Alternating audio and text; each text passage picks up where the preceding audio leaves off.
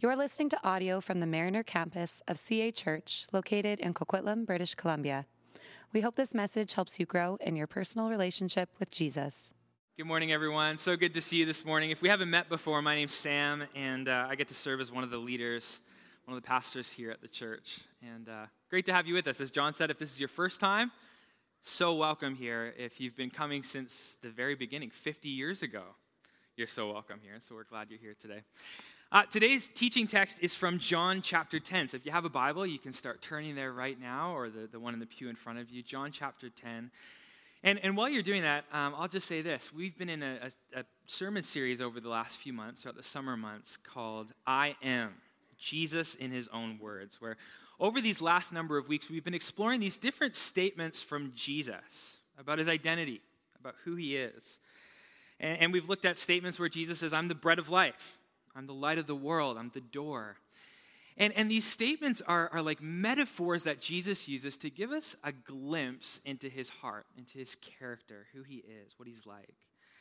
And, and through this series, we've been trying to do what, what the author of Hebrews instructs us to do. We've been seeking to fix our eyes on Jesus, the author and the finisher of our faith. And in a world where it feels like everyone has an opinion about this Jesus and who he is, we're seeking to go right to the source to what Jesus says about himself and what he's like. And so, up on the docket today is John chapter 10. So, if you have a Bible, why don't you stand? Even if you don't have a Bible, would you stand? And the words will also be on the screen. John chapter 10, and we're going to start reading in verse 11. This is Jesus speaking. John 10, verse 11 says this I'm the good shepherd. The good shepherd lays down his life for the sheep. The hired hand is not the shepherd and does not own the sheep. So when he sees the wolf coming, he abandons the sheep and runs away. Then the wolf attacks the flock and scatters it. The man runs away because he's a hired hand and cares nothing for the sheep. I am the good shepherd. I know my sheep, and my sheep know me, just as the Father knows me, and I know the Father. And I lay down my life for the sheep. I have other sheep that are not of this pen. I must bring them in also. They too will listen to my voice, and there will be one flock and one shepherd. The reason my Father loves me is that I lay down my life only to take it up again. No one takes it from me, but I lay it down of my own accord. I have authority to lay it down and authority to take it up again. This is the, the command I received from my Father. Let's pray together. We'll unpack those words from Jesus. Well, Father, Son, and Holy Spirit, this morning as we've gathered here in Coquitlam, BC, we recognize that you're here among us as we, as we come together as your people, as we lift our voices, as we open Scripture. And so we just pray that, that we would hear today the words that you want us to hear. It's in your name we pray, Jesus. Amen. Amen. You can take a seat. So, I am the good shepherd. While, while Jesus uses the analogy of, of shepherd and his sheep to make his point here, this passage isn't so much about the mechanics of shepherding as it is about leadership. It's about leadership. And I don't know if we've ever been in a time in history, at least in our lifetime, where there's been a greater felt need for leadership than right now. And whether consciously or unconsciously, we're all looking for someone to follow. We're all looking for someone to rescue us from this kind of mess that we're in, whether it be COVID or politics or the housing market or global warming or racism or gun violence or you name it. And so we gravitate towards leaders and ideologies that we think will move us towards this kind of utopian future that we long for. And while as Canadians we're almost allergic to any sort of hierarchy, like we have a bit of a stick it to the man punk rock kind of vibe about us, don't act like you're better than me just because you have a place of power kind of, kind of vibe. At the same time, we ache. Our culture aches. We ache for good leadership. Uh, deep in the human heart, in the, in the human psyche, is this desire to be led, for someone to lead us towards a better way. But the question becomes who can we trust to lead us? Should we trust religion and religious systems, the church, celebrities? Should we trust our parents, the older generation, mainstream news, underground news sources, a political leader? Who can we trust to lead us? And then there's been so much abuse in leadership. You know, leaders using their power for self serving purposes. And it doesn't only happen outside the context of the church, but even within her walls. And so the question remains who can we trust to lead us? Well, in John 10, Jesus contrasts two different kinds of leaders. He, he contrasts the good shepherd with what he calls the hired hand. The shepherd and the hired hand. What's the difference? Well, at first glance, not that much. You know, the hired hand has lots of shepherd like responsibilities. He watches out for the sheep. He helps them if they get stuck in kind of the thorns or the thistles. He leads them to water to get a drink. On a day with no real adversity, the hired hand could probably pass as a shepherd. The glaring difference comes in the face of danger. The, the, the difference between the shepherd and the hired hand comes when the bear or the wolf shows up. Uh, about four years ago, my wife Jorley and I were, had, had, a bit of a baby moon before our daughter Kinsley was born. So we went away to Whistler and we spent a couple nights there.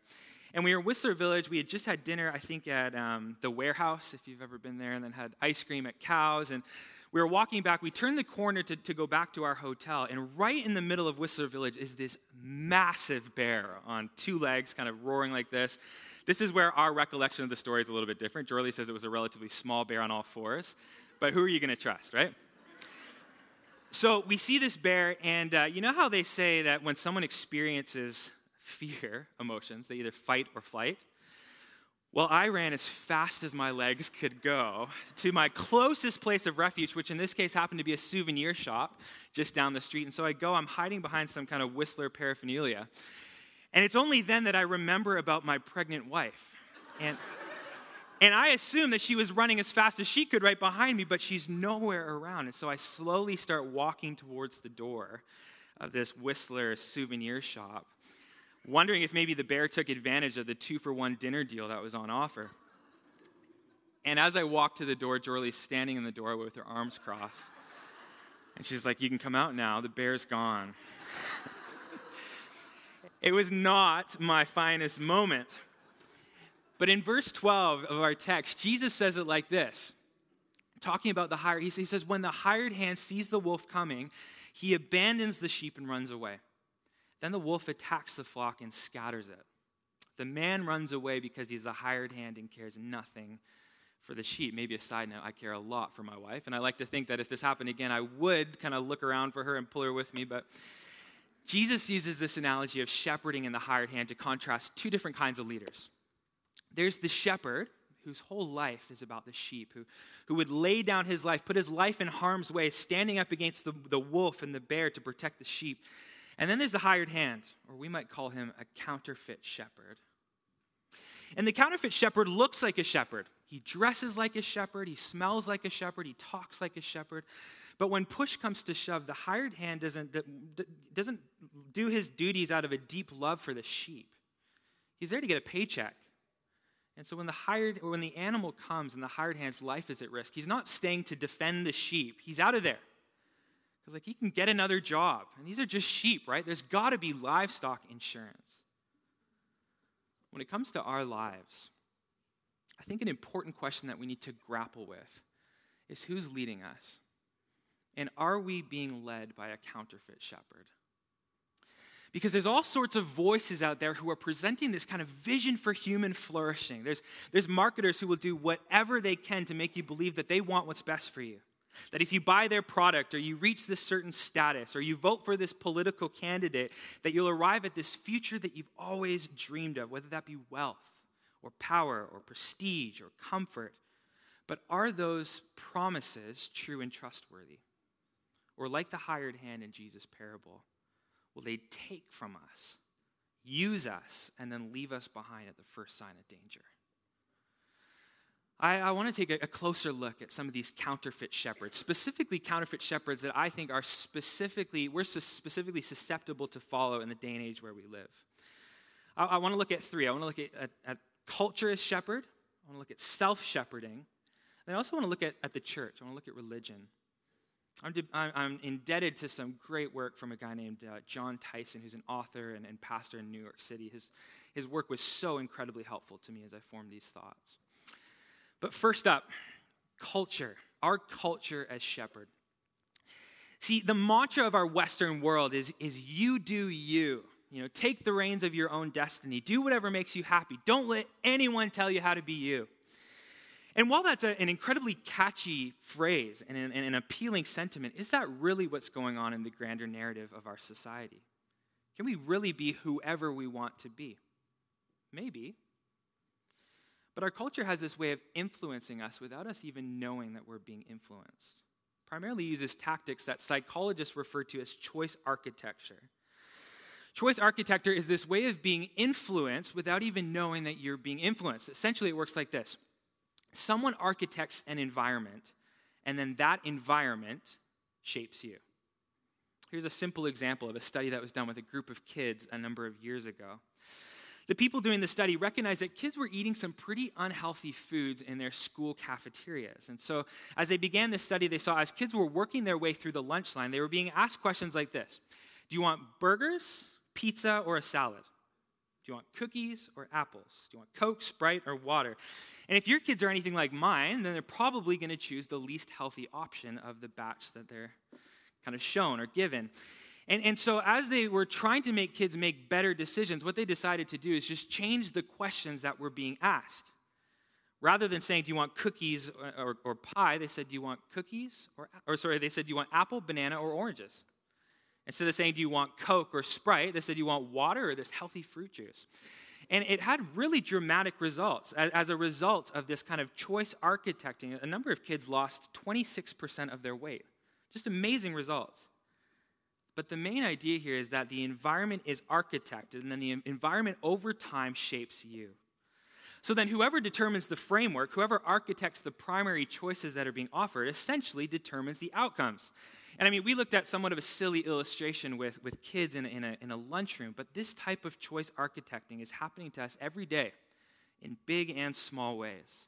We do have choices and freedoms, but Many of those choices have been curated by the nature of the questions that our society is asking. And as we make big and small choices throughout the course of our day, in our week, in our month, in our year, in our lifetime, we're being shaped. Our desires are being formed by the choices that we're offered. And I mean, we know this. Even as we scroll on social media, you know, be it Facebook or Instagram or Twitter, you see, see these news articles and blogs and posts. And we like to think that this is completely unbiased content that we're engaging with. But it's all guided by algorithms. We're seeing what Facebook or Twitter or Instagram wants us to see, whether that be to propagate a certain ideology or just to make us come back to the platform and spend more of our time there. I guess the point that I'm trying to make is that culture doesn't have a neutral role in the people we're becoming. Our culture has this very specific destination that it's seeking to lead us. And there's this soft, often seductive pull that will slowly, over time, give us the illusion of freedom, but shape us into a certain kind of people. Shape our desires and our wants with propaganda and algorithms and choice architecture. And most often will mold us into a people who are incredibly anxious, and lonely and always wanting, searching for a high in a person or, or a thing, a purchase that's incapable of giving us the kind of fulfillment that we long for. And as a result, millennials and Gen Zs have been named the anxious generation. As we've been led, we've been shepherded by a culture that exists to take, to perpetuate spending, to get clicks, to get likes, but at what cost? At the cost of our souls so you can let culture shape you.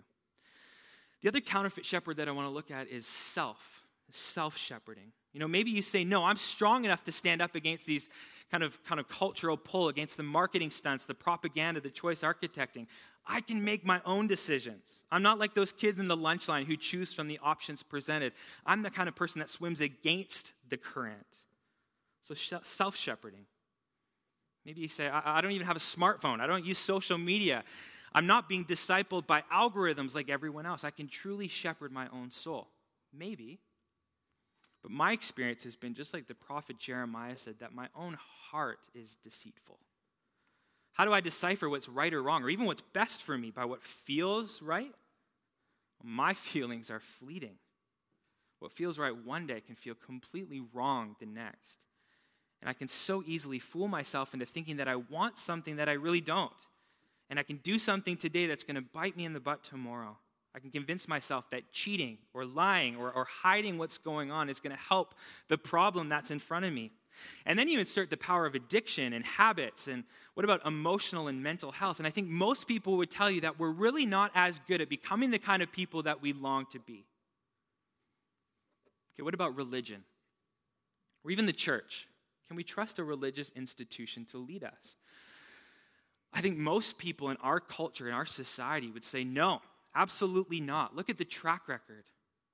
They say there's been so much abuse of power and coercion and deception within the church.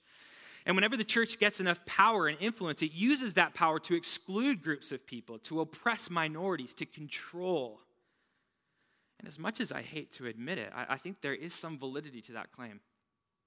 The church has not always been a safe place. There's example after example, even in our day and age, where, where pastors and leaders have used their power for evil and not for good. Where rather than helping the weak and the oppressed and the marginalized, they've used those groups or they've abused those groups, and it grieves the heart of God. It's a topic that, that Jesus had a lot to say about through his public ministry. He was constantly critiquing the religious leaders of the day. So much so that these religious leaders started to really hate Jesus because he was constantly pushing back against this type of spiritual leader that says, Come look at me, all high and mighty, while refusing to help the poor and the marginalized and those in need. You know, even in this text, a big part of Jesus' critique of the hired hand is this critique of the religious leaders who used their power for personal gain. Let's look again at verse 12 says, When he, the hired hand, sees the wolf coming, he abandons the sheep and runs away. Then the wolf attacks the flock and scatters it. The man runs away because he's the hired hand and cares nothing for the sheep. Jesus is saying these hired hands, these religious teachers, they're not in it for the right reasons. They're not in it out of a love for the sheep. They're in it for a paycheck. They're in it for power. They're in it for what they can take, and they're using religious systems as a vehicle to get there.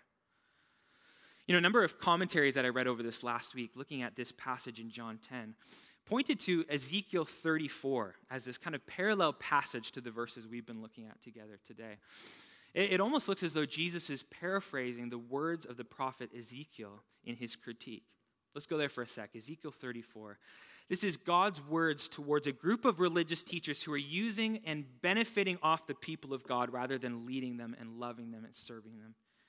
Here's what God says to them says, Woe to you, shepherds of Israel, who only take care of yourselves. Should not shepherds take care of the flock? You eat the curds, clothe yourself with wool, and slaughter the choice animals, but you do not take care of the flock. You've not strengthened the weak, or healed the sick, or bound up the injured. You've not brought back the strays, or searched for the lost. You've ruled them harshly and brutally. So they were scattered because there was no shepherd. And then when they were scattered, they became food for all the wild animals. Skip to verse 10. This is what the sovereign Lord says. He says, I'm against these counterfeit shepherds. I will hold them accountable for my flock. So these shepherds, they're eating the curds. They're clothing themselves in fine wool. They're, they're slaughtering the choice animals to make a feast for themselves. Essentially, they're taking all the best resources for themselves. They're using the sheep for personal gain. And I don't know what your experience has been like in the church. You know, I don't know what your upbringing was like. You know, if you grew up in church, maybe you had an amazing pastor, amazing leadership, or maybe you didn't. You know, maybe as I read those words from Ezekiel, it brought memories back of toxic leadership that you experienced, where someone in authority used their power in really destructive ways. And if that's you, the place, if church wasn't a place of, of refuge for you, if it was a place of harm and pain, and as a pastor, as a spiritual leader, I just want to say, I am so, so sorry. Or maybe you haven't personally been affected by bad church leadership, but you've been shocked and appalled, even angered hearing about clergy misconduct or how the church in the past handled things like the residential schools. If you're angry about injustice, I want you to know that Jesus is angry too. Jesus has a name for these toxic leaders, for counterfeit shepherds. He calls them thieves and robbers. He says they come to kill, steal, and destroy. And there will be accountability, either in this life or the next, for those who use their power for harm and not for good. It's not okay. And it's not the way of the Good Shepherd. The way of Jesus is self sacrificial, laying down his life for the sheep. And in this world of counterfeit shepherds, Jesus, the Good Shepherd, says this I'm the Good Shepherd. I lay down my life for the sheep. He goes on to say, I know my sheep, and my sheep know me. See, the leadership of Jesus is so radically different to the way of the hired hand or the counterfeit shepherd. The leadership that Jesus brings is, is like he says in Matthew chapter 11, is gentle and lowly, is self sacrificial. See, unlike the Pharisees, the religious teachers that we read about in Ezekiel 34, Jesus spent his whole ministry on earth tending to the flock caring for the weak, bandaging the injured, healing the sick, caring for the oppressed. Jesus' way of leadership is one of serving, of washing feet, welcoming in the outcast and the refugee. He doesn't take from us, He gives. He offers up His life for us.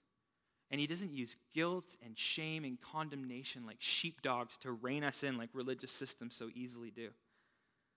No, instead, he lays down his life to protect and to care for us. And then he calls us to do the same. You know that the word pastor and shepherd come from the same root word. Throughout Scripture, both, both pastor and shepherd are used to describe the role of a church leader, of, of an elder. And so I am a shepherd. I've been entrusted, at least at some capacity, to serve and to love and to care for this flock, this church, as one of the pastors here. I'm a shepherd who's under a shepherd, under the good shepherd. And, and I want you to know that, that the greatest desire of my heart is to represent Jesus well, to use any ounce of power that I have for good, to guard the flock against the wolves and the bears. In other words, against dangerous people and ideologies and distractions that will so easily get us off course. To give and to serve and not to take like the hired hand is so prone to do. I want to lead like Jesus. And at the same time, I'm so incredibly aware that I will fail you, that I won't do it perfectly. You know, even in my best effort to love and to lead like Jesus, I'm a human, just like you. And I have my own fears and doubts and insecurities and sin.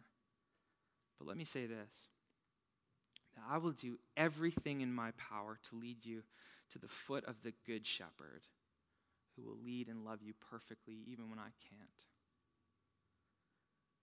And this is a bit of an aside, but I want to ask that you would pray for me, that you'd pray for all our pastors. You know, we want to shepherd well, we want to lead like Jesus.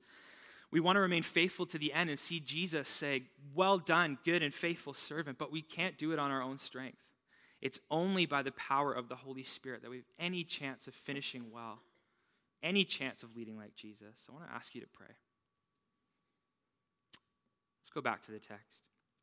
In verse 14, the language of, of what Jesus is sharing changes from, from shepherding, from work, to, to family, to language of familiarity and friendship and intimacy. Jesus says, unlike the hired hand who doesn't care anything for the sheep, I know my sheep and my sheep know me. Just like the Father knows me and I know the Father, I also know you. And this is something that I was, I was so struck by this week. You know, I've heard this passage so many times. But I, I feel like I caught a glimpse, maybe for the first time, that, that Jesus says, I know my sheep. And that's such an important truth from Jesus, our Good Shepherd, that I don't want to move past too quickly. That He knows us. He knows everything about us, not, not the projection of yourself that you think's worthy of love, not the cleaned up, kind of smile on, Christianized, filtered version of yourself, the real you the good and the bad, the, the, the you that maybe you're too ashamed to share with anyone because if they knew, He knows. And He still loves you. And He cares for you. In Psalm 139, David the psalmist wrote this. Said, You've searched me, Lord, and you know me.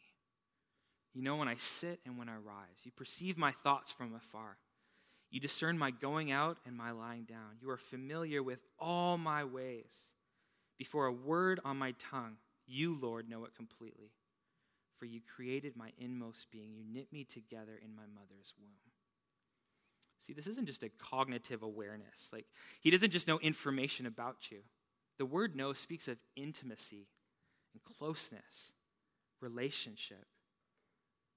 And Jesus, the Good Shepherd, he, he knows the, the aches of your heart. He knows the fears, the hopes, the dreams. He knows the pain that you might be experiencing in your body right now. He knows the way that your boss has been treating you. He knows the financial pressures that you might be under. He knows about the injustice that you've experienced. He knows about the struggle that might be going on in your marriage or that one of your kids has walked away from the faith. He knows the feelings of anxiety and loneliness, and He says, I see you. And I'm with you through it all. And this reality of knowing Jesus and being known by Him is, is something that we'll spend the entirety of our Christian life kind of learning and experiencing and understanding. Learning to abide in Him. Learning to distinguish the voice of our shepherd from all other voices that surround us. See, Jesus knows us, and he also lays down his life for us. It wasn't long after, after Jesus shared these words in John 10 that, that he, our good shepherd, would display the greatest act of love that, that anyone could ever show to another person, giving up his very life for the sheep. If you keep reading in John, Jesus goes to the cross, taking the sin of the world, past, present, and future, upon himself. And rather than abandoning us in our time of need or fleeing in the face of danger like the hired hand is so prone to do, Jesus, God in the flesh, would lay down his life for us, would be beaten and bruised, mocked and scorned, hung up on a Roman cross to die in our place. See, the God of the Bible is not a God who's angry and distant and needing to somehow be appeased for our sin. No, he's a God of great love who, though humanity messed up the whole world, though we, we were lost and wandering, hopeless on our own, like sheep without a shepherd, he would humble himself and come, would himself become the solution, and through his life, death, and resurrection, would, would put an end to the curse of Satan, sin, and death once and for all. Jesus is our good shepherd. Jesus is the one we can trust to lead us because his heart is for us. And while he doesn't promise a life that's free of trials and hardships and pain, he does promise that he's with us in the midst of it all. That he'll never leave us, that he'll never forsake us. That, like David the psalmist wrote, though we walk through the valley of the shadow of death, we can fear no evil because our good shepherd is with us. Culture and its promises of this utopian future will fail you. Religious systems will disappoint you. Maybe I'll say this even I, Sam, will disappoint you. As a human pastor, I'm imperfect. And while I'm trying to take my cues from Jesus, the Good Shepherd, I won't do it all right. You know, I love you, and I want what's best for you.